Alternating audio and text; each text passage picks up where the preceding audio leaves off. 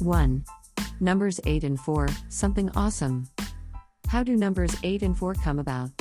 A. On Tuesday, February 9, 2014, morning at 3 59 a.m., the Lord clearly showed me number 8 first and then number 4.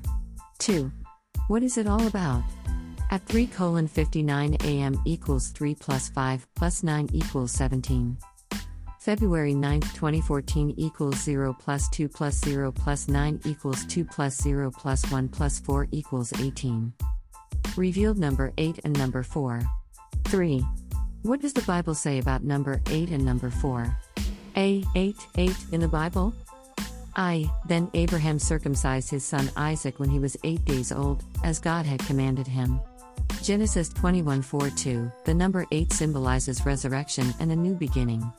Noah's ark passed through the waters symbolizing death, but it was resurrected and rested on Mount Ararat, and eight people emerged to a new beginning.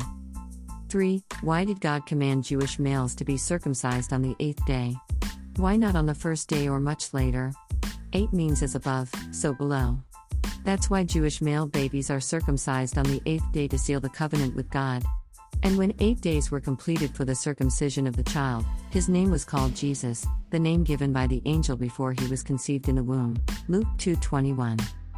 4. Other interesting things about the number 8. At 1. David was the eighth son of Jesse. At 2. Solomon was the eighth son of David. At 3. The writers of the New Testament were eight in number Matthew, Mark, Luke, John, Paul, James, Peter, and Jude. B. Christ is the resurrection and the life. His birthplace, Bethlehem, is mentioned exactly eight times in the New Testament. 5. Jesus came that we might have a new beginning. Accept him today and begin your life anew.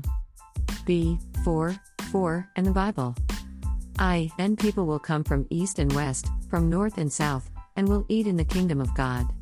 Luke 13 29. 2. 4 is the creation number, and it has special significance to the earth. 4 is symbolic of earthly completeness. On the fourth day, all materials for the earth were created. At 1. 4 is the number of the great elements earth, air, fire, and water. At 2. There are four regions or directions north, south, east, and west. At 3. There are four seasons of the year fall, winter, spring, and summer. At 4. There are four phases of the moon first, half, full, and last. At 5. There are four divisions of the day morning, noon, evening, and night. At 6. The Bible also has 10 references to the four winds. 3. The number 4 indicates universality. This means that from one point to the next point, everything is included, such as in the scripture above. It is universal participation. All people will come from all four corners of the earth to enjoy the kingdom of God as is illustrated in the four Gospels Matthew, Mark, Luke, and John. 4.